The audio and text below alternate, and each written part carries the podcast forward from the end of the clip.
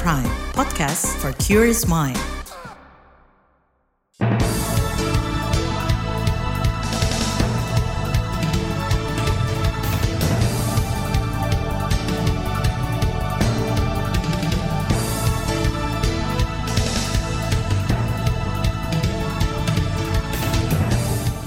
Selamat pagi saudara, berjumpa kembali dalam program Buletin Pagi edisi Rabu 25 Januari 2023. Saya Naomi Liandra. Sejumlah informasi pilihan telah kami siapkan di antaranya. Presiden minta pemimpin daerah perkuat program penanggulangan kemiskinan. Besaran biaya haji masih dikalkulasi. Gubernur Kalimantan Barat dinilai lakukan maladministrasi. Inilah Buletin Pagi selengkapnya. Terbaru di Buletin Pagi. Saudara, Presiden Joko Widodo meminta para pemimpin daerah memeriksa kembali data kemiskinan ekstrim di wilayah masing-masing dan segera melakukan upaya penanggulangan. Dia menyebut masih ada 14 provinsi dengan angka kemiskinan ekstrim di atas rata-rata nasional. Padahal kita tahu target kita di 2024 kemiskinan ekstrim ini harus berada pada 0 persen. Ini target yang tidak mudah Presiden juga meminta agar penerima program bantuan sosial tepat sasaran. Saudara, pemerintah menargetkan menghapus kemiskinan ekstrim pada 2024 dengan menerbitkan Instruksi Presiden nomor 4 tahun 2022 tentang percepatan penghapusan kemiskinan ekstrim. Sementara itu, Menteri Keuangan Sri Mulyani mengingatkan seluruh daerah untuk memanfaatkan anggaran pendapatan dan belanjanya guna menanggulangi kemiskinan – terutama penyaluran dana perlindungan sosial untuk kelompok masyarakat yang membutuhkan. Jangan lupa ya, dari APBN juga ada transfer ke pemerintah daerah. DAU, DAK, dana bagi hasil, kalau ini cukai mungkin untuk yang rokok.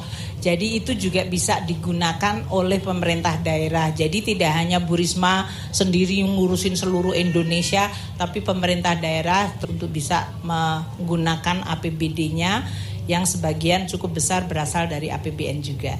Menteri Keuangan Sri Mulyani menambahkan upaya pengentasan kemiskinan juga dilakukan secara kolaboratif antara Kementerian Sosial dan Kementerian Desa. Wujudnya antara lain dengan menyalurkan dana badan usaha milik desa atau BUMDes, misalnya untuk bantuan sosial, pembangunan infrastruktur dasar, dan usaha perekonomian. Salah satu provinsi yang memiliki program penanggulangan kemiskinan menyeluruh adalah Jawa Tengah. Menurut Gubernur Jawa Tengah Ganjar Pranowo, jajarannya terus menyempurnakan program mikro targeting sebagai strategi penanganan kemiskinan. Program ini melibatkan kepala desa hingga camat di semua daerah se-Jawa Tengah. Dan dipesankan tadi tidak hanya bagaimana investasi mesti dipermudah, tapi bagaimana APBN, APBD yang kita gunakan itu bisa menstimulus pertumbuhan ekonomi khususnya untuk menangani dua hal, satu pengangguran, dua kemiskinan. Nah, saya kira daerah mesti menyambut dengan cepat ya untuk merumuskan dengan mikro uh, targeting sehingga kita harapkan yang miskin siapa, datanya di mana, uh, di mana saja, jumlahnya berapa, intervensinya seperti apa, dan mesti dilakukan secara kolaboratif. Gubernur Jawa Tengah Ganjar Pranowo menambahkan upaya menurunkan angka kemiskinan juga dilakukan bersama dengan Universitas Gajah Mada. Kerjasama ini menghasilkan inovasi dan riset pengembangan program terkait. Salah satunya dengan membuat program kuliah kerja nyata tematik. Sementara itu, kalangan parlemen menilai target pengetasan kemiskinan ekstrim di tanah air bisa terhambat. Pemerintah dinilai tidak memiliki peta jalan yang jelas. Anggota Komisi Bidang Sosial DPR Iskan Kolbalubis mengatakan, program-program pemerintah untuk pengentasan kemiskinan juga selalu saja tidak tepat sasaran. Jadi ke depan harus pemberdayaan. Kecuali memang yang sudah lansia, sudah tidak mampu. Ah, itu memang di situlah tugas negara kan. Nah, kalau yang kita subsidi masih mak-mak masih muda, maka ke depan itu program itu harus diberhentikan, diganti dengan program pemberdayaan yang untuk mak-mak yang umur 40 tahun itu ya, misalnya pendamping penerima PKH masih ada umur 35 tahun, 40, masih muda-muda mereka. Kita bisa berdayakan, ya kan. Anggota Komisi Bidang Sosial DPR Iskan Kolbalubis juga menyebut komisinya telah meminta Kemenko Perekonomian agar menciptakan program bantuan sosial yang bisa mendorong para penerima manfaat jadi produktif. Iskan juga mengingatkan agar data penerima bantuan harus terus diperbarui agar lebih tepat sasaran. Ekonom dari Selios Bima Yudhistira mengusulkan beberapa langkah untuk memperkuat program penanggulangan kemiskinan, antara lain dengan melanjutkan program bantuan subsidi upah atau BSU. Menurutnya BSU dibutuhkan oleh kelompok masyarakat yang rentan mengalami kemiskinan ekstrim. Bantuan subsidi upah ini kalau bisa buat informal juga. Jadi sekarang BSU-nya dihentikan. BSU ini masih dibutuhkan karena masih rame ada PHK massal di banyak tempat. Jadi kalau ada tambahan subsidi gaji, tidaknya pengusaha tidak sampai melakukan efisiensi pekerja. Kedua, anggaran pendidikannya sudah banyak memang, sudah 20% dari APBN. Tapi yang mungkin harus dipantau adalah pengawasannya, efektivitas dan juga pemerataan. Ekonom dari Selius Bima Yudhistira juga mendorong pemerintah menguatkan anggaran perlindungan sosial pada APBN untuk menanggulangi kemiskinan. Selain itu, pemerintah perlu menjalankan ketentuan pengadaan barang dan jasa dari UMKM sehingga terjadi perputaran uang di tingkat masyarakat. Program pengentasan kemiskinan lain yang harus dilakukan yaitu pemberian subsidi pangan hingga program keluarga harapan untuk menurunkan angka gizi buruk. Presiden Jokowi menegaskan besaran biaya haji masih dikalkulasi. Informasinya akan hadir sesaat lagi, tetaplah di Buletin Pagi KBR. You're listening to KBR Pride, podcast for curious mind. Enjoy!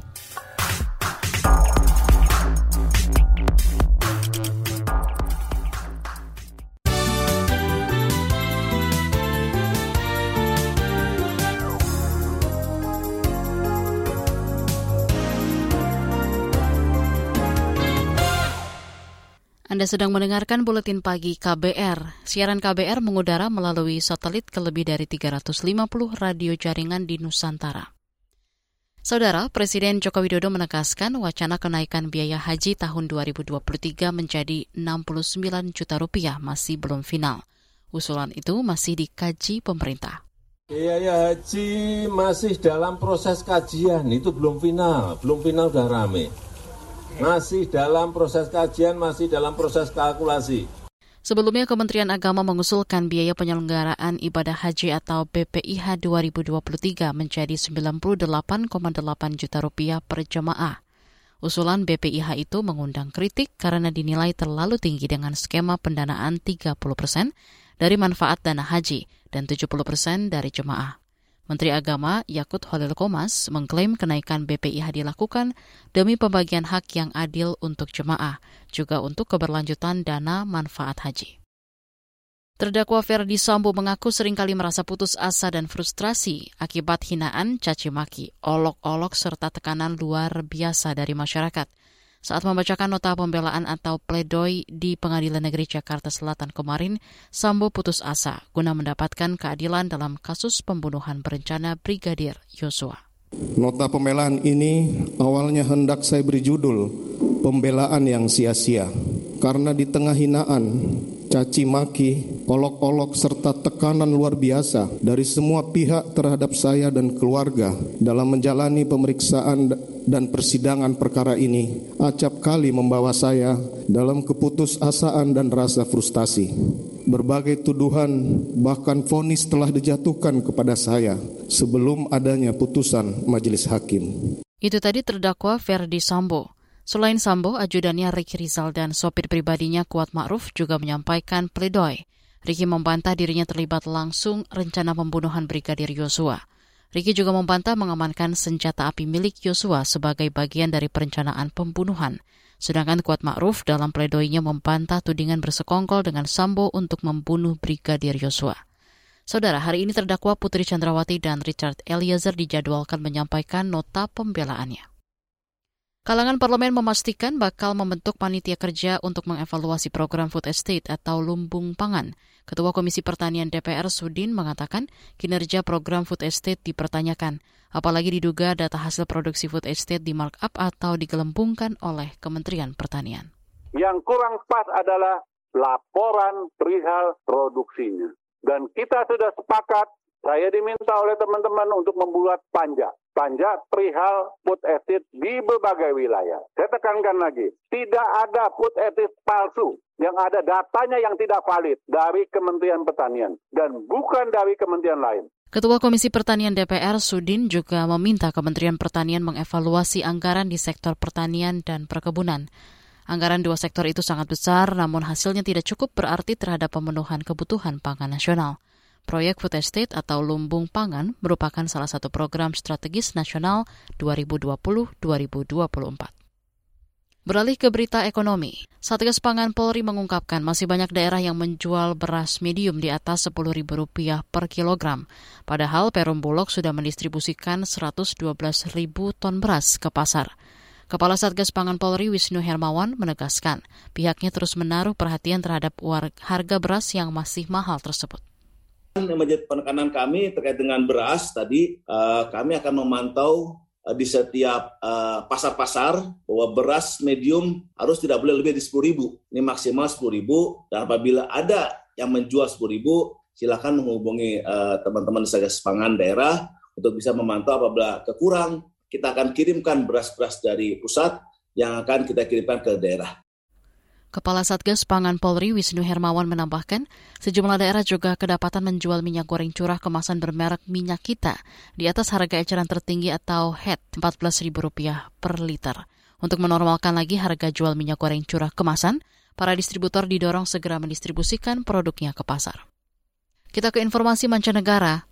Presiden Amerika Serikat Joe Biden memerintahkan Biro Investigasi Federal FBI membantu otoritas lokal mengusut tuntas dua kasus penembakan massal. Sementara itu pihak berwenang di California Utara terus bekerja guna menentukan motif pelaku. Penembakan pertama terjadi saat perayaan Imlek Sabtu pekan kemarin di studio dansa Monterey Park, California. Akibatnya 11 warga tewas. Pelaku diidentifikasi sebagai Hu Chantran, pria etnis Asia berusia 72 tahun. Pelaku bunuh diri dengan menembak dirinya sendiri. Belum diketahui motif penembakan tersebut. Dua hari sesudahnya terjadi lagi penembakan massal di kota pesisir Half Moon Bay, 50 km sebelah selatan San Francisco. Ada tujuh orang yang tewas ditembak, pelakunya pria keturunan Asia dan berhasil diringkus hidup-hidup. Ia teridentifikasi sebagai Sao Chunli, berusia 67 tahun. Beralih ke berita olahraga. Tunggal Putri Indonesia Putri Kusuma Wardani mengamankan tiket babak utama Indonesia Masters 2023 usai mengalahkan wakil Belgia Lien Tan pada babak kualifikasi yang berlangsung kemarin di Istora Senayan, Jakarta. Hari ini Putri yang baru selesai menjalani pendidikan polisi wanita akan menghadapi Aya Ohori dari Jepang. Kemenangan juga diraih Kevin Sanjaya Sukamulyo, Marcus Fernaldi Gideon. Dominions mengalahkan pasangan Korea Selatan Kang Min Hyuk, So Seung Jae, dua game langsung. Selain itu, Fajar Alfian Muhammad Rian Ardianto memastikan tiket babak kedua usai menang lewat laga tiga game melawan sesama wakil Indonesia Pramudia Kusumawardana Yeremia Yakob Rambitan. Sedangkan The Daddies Hendra Asan juga menang melalui perjuangan rubber set atas pasangan Jepang Akira Koga Taichi Saito. Hari ini ganda putri Apriani Rahayu dan Siti Fadia Ramadanti akan menghadapi wakil Taiwan Chang Ching dan Yang Xing. Di tunggal putra, Jonathan Christie akan menghadapi Ngat Ngunyen asal Irlandia. Sedangkan Anthony Sinisuka Ginting akan melawan wakil Hong Kong Lee Chikyu. Lalu Cesar Hiren Rustavito harus menghadapi andalan India Kidambi Srikan. Indonesia Master 2023 berlangsung hingga Ahad 29 Januari mendatang. Turnamen BWF Super 500 ini berhadiah total 420 ribu dolar Amerika atau setara 6,2 miliar rupiah. Di bagian berikutnya kami hadirkan laporan khas KBR tentang keleluasaan wisatawan masuk RI rawan tingkatkan kasus COVID-19. Tetaplah di Buletin Pagi KBR. You're listening to KBR Pride, podcast for curious mind. Enjoy!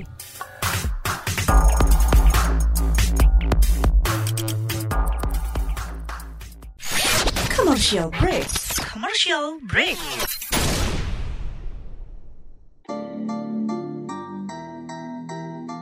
Come on yo, buat yang sukanya berhoax, you better listen to this one. Check this one out yo. Hati-hati kalau baca kabar hoax. Jangan langsung disebar kabar yang hoax. Kalau mau tahu kabar benar atau hoax, dengerin cek fakta yang pasti bukan hoax. Dengerinnya setiap Senin yang jelas bukan hoax. Cuma ada di kbrprime.id dan aplikasi podcast lainnya. Hoax. Sudah cukup-cukup hoaxnya? Hoax. Cukup. Jaga emosi, tahan jari, verifikasi sebelum dibagi. Saya Aribo Sasmito, Ketua Komite Pemeriksa Fakta Mafindo. KBR Prime, podcast for curious mind.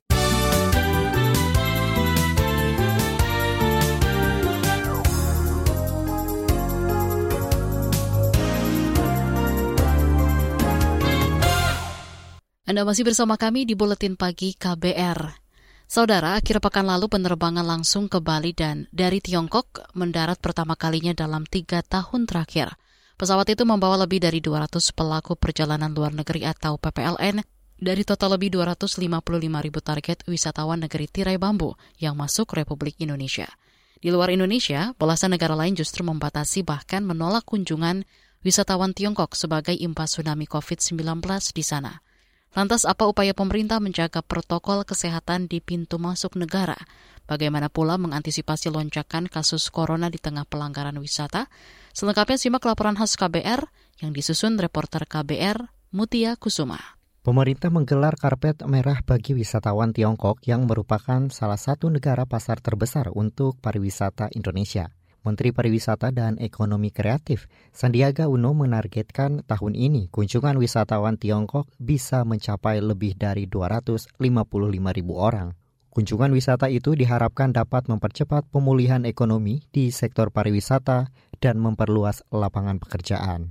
Kita tidak mungkin memungkiri bahwa dari target 7,4 juta kunjungan Wisman di tahun 2023 akan juga mengandalkan wisatawan Tiongkok. Selain daripada Bali, Manado, dan lima destinasi super prioritas ini juga menjadi favorit dari wisatawan dari Tiongkok. Menteri Pariwisata Sandiaga Uno menegaskan akan menerapkan disiplin protokol kesehatan COVID-19 bagi turis asing. Meski begitu, ia mengatakan tidak perlu ada penambahan pengecekan protokol kesehatan berlebih terhadap turis asing dari Tiongkok karena sudah sesuai standar Kementerian Kesehatan dan Satgas Penanganan COVID-19. Pemerintah memang tengah giat mendorong peningkatan kunjungan wisatawan asing, terutama Tiongkok, pasca pencabutan pemberlakuan pembatasan kegiatan masyarakat PPKM. Di sisi lain, Tiongkok kini juga membuat kebijakan melonggarkan mobilitas. Pemerintah Tiongkok hanya mewajibkan para pelancong menunjukkan hasil tes negatif COVID-19 tanpa adanya karantina kesehatan. Hal itu dilakukan pemerintah Tiongkok untuk pemulihan ekonomi pada perayaan Imlek 2023. Meski di negara itu terjadi tsunami COVID-19 dengan jumlah kematian mencapai hampir 13.000 dalam sepekan. Presiden Joko Widodo meminta masyarakat tidak perlu khawatir kedatangan wisatawan Tiongkok dapat memicu lonjakan kasus corona di dalam negeri. Presiden bahkan menegaskan tidak ada penerapan pembatasan saat wisatawan Cina itu membanjiri destinasi wisata di Indonesia pada Februari mendatang. Kita membuka untuk turis semua negara tanpa kecuali termasuk dari China, dari Tiongkok. Silahkan dan saya melihat di awal bulan Februari ini akan berbondong-bondong ramai turis dari Tiongkok akan masuk ke Manado, masuk ke Sulawesi Utara. Presiden Joko Widodo mengatakan wisatawan Tiongkok juga tidak diwajibkan untuk melakukan karantina kesehatan. Dalam penjelasan berbeda, Kementerian Kesehatan menegaskan penyebab lonjakan kasus COVID-19 adalah adanya virus COVID-19 varian baru, bukan mobilitas masyarakat.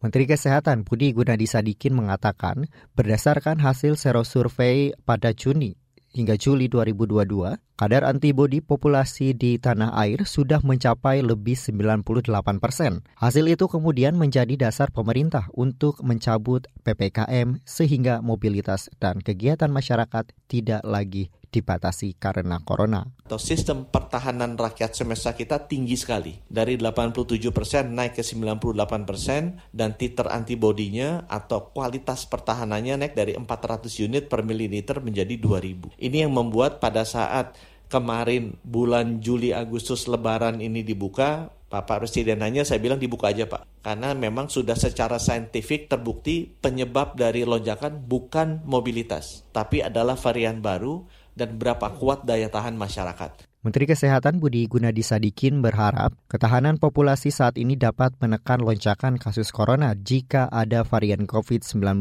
baru di tanah air.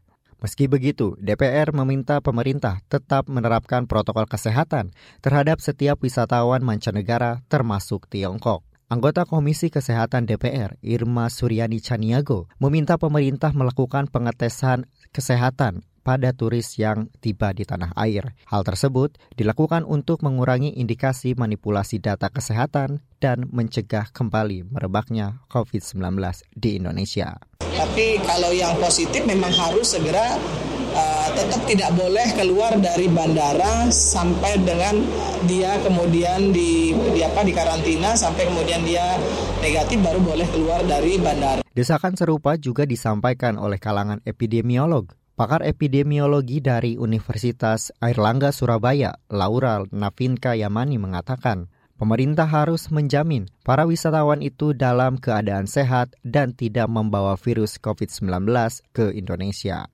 Demikian laporan khas KBR yang disusun Mutia Kusuma Wardani. Saya Heru Haitami. Informasi dari berbagai daerah akan hadir usai jeda. Tetaplah bersama Buletin Pagi KBR. You're listening to KBR Pride, podcast for curious mind. Enjoy!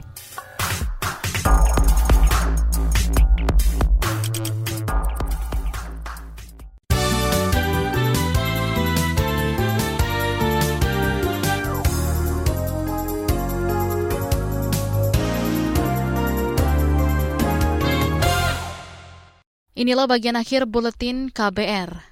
Presiden Joko Widodo menegaskan undang-undang tentang desa telah mengatur masa jabatan kepala desa yaitu selama enam tahun dan selama tiga periode. Yang jelas undang-undangnya sangat jelas, membatasi enam tahun dan selama tiga periode. Presiden Jokowi juga menyebut tuntutan perpanjangan masa jabatan merupakan aspirasi para kepala desa. Tuntutan itu seharusnya disampaikan ke DPR untuk diproses. Sepekan lalu, ratusan kepala desa menuntut revisi Undang-Undang tentang Desa, terutama pasal 39 ayat 1, tentang masa jabatan kepala desa. Para kades meminta masa jabatan kepala desa satu periode adalah 9 tahun dengan maksimal menjabat sebanyak dua kali. Kita ke Kalimantan Barat. Ombudsman RI menyatakan pemerintah Provinsi Kalimantan Barat dalam hal ini Gubernur Provinsi selaku terlapor telah melakukan maladministrasi berupa penundaan berlarut.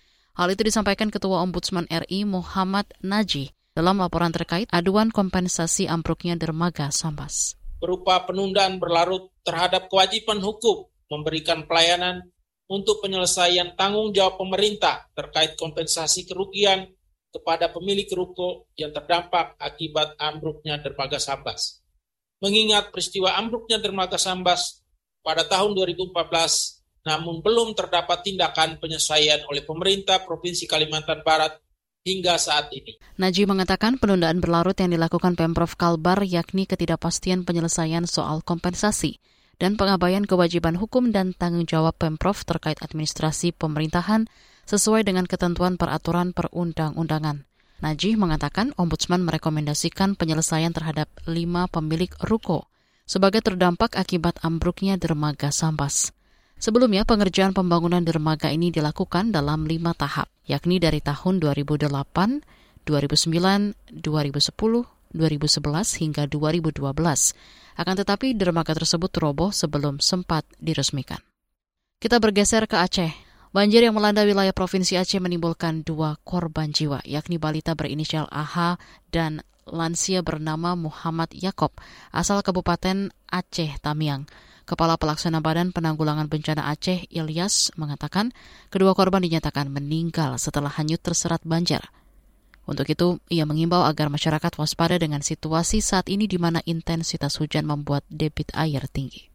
Ya himbauan kepada masyarakat, nah karena ini curah hujan tinggi, ini musim penghujan, masyarakat waspada terhadap bencana. Bencana ini bisa datang kapan saja, kapan saja kita tidak tahu waktunya apakah malam hari atau siang hari. Sebelumnya, 26 ribuan jiwa atau 8.900-an kepala keluarga KK yang tersebar di lima kabupaten kota di Provinsi Aceh harus mengungsi akibat banjir. Bencana ini juga merusak 652 unit rumah. Adapun lima daerah yang diterjang banjir adalah Kabupaten Pidi, Biren, Aceh Timur, Aceh Tamiang, dan Aceh Utara. Informasi tadi menutup jumpa kita di Buletin Pagi hari ini. Pantau juga informasi terbaru melalui kabar baru, situs kbr.id, Twitter at berita KBR, serta podcast di alamat kbrprime.id. Saya Naomi Liandra bersama tim yang bertugas undur diri. Salam.